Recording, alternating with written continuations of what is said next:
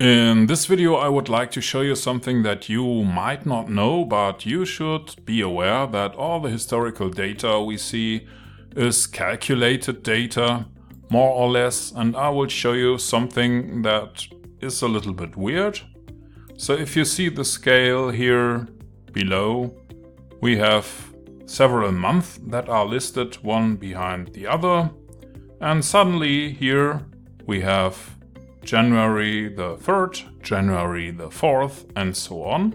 So why is the same scale here much less complex?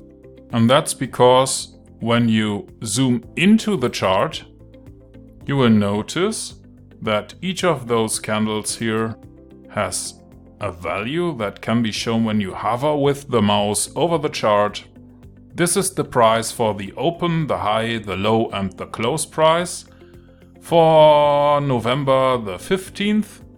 And the next candle here will show us the same data for the next day.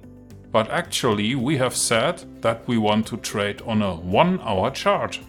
So what you see with your own eyes here is that for January we have a price for midnight. Let's go a little bit further into the data. This is the next year. And here suddenly we have a price for 10 o'clock. The next candle is for 11 o'clock. And the next one is for 12 o'clock. That is the way it should be. But actually, when you look at a chart like this one, you might probably not notice that up to the date where we started the strategy test, all the data is just one candle per day, even we have chosen to trade the hourly chart. So basically this is a quality issue for visual data. And if we start the test here and zoom into the chart, you will see now we have separate candles for each hour.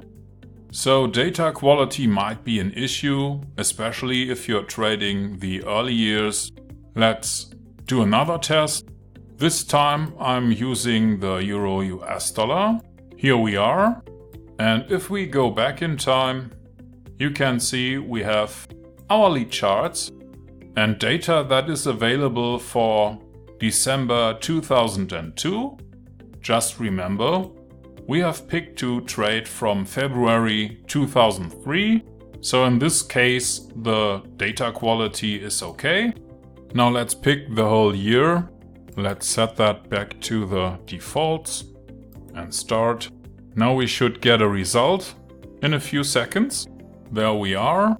And it says that the history quality was 99%.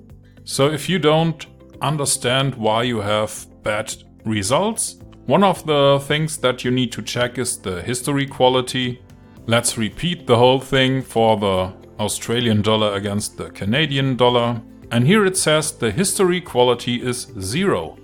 So make sure to check out the backtest tab and the value for the history quality every time you do a strategy test. Okay, so far so good. Thank you for watching and I will see you in the next video.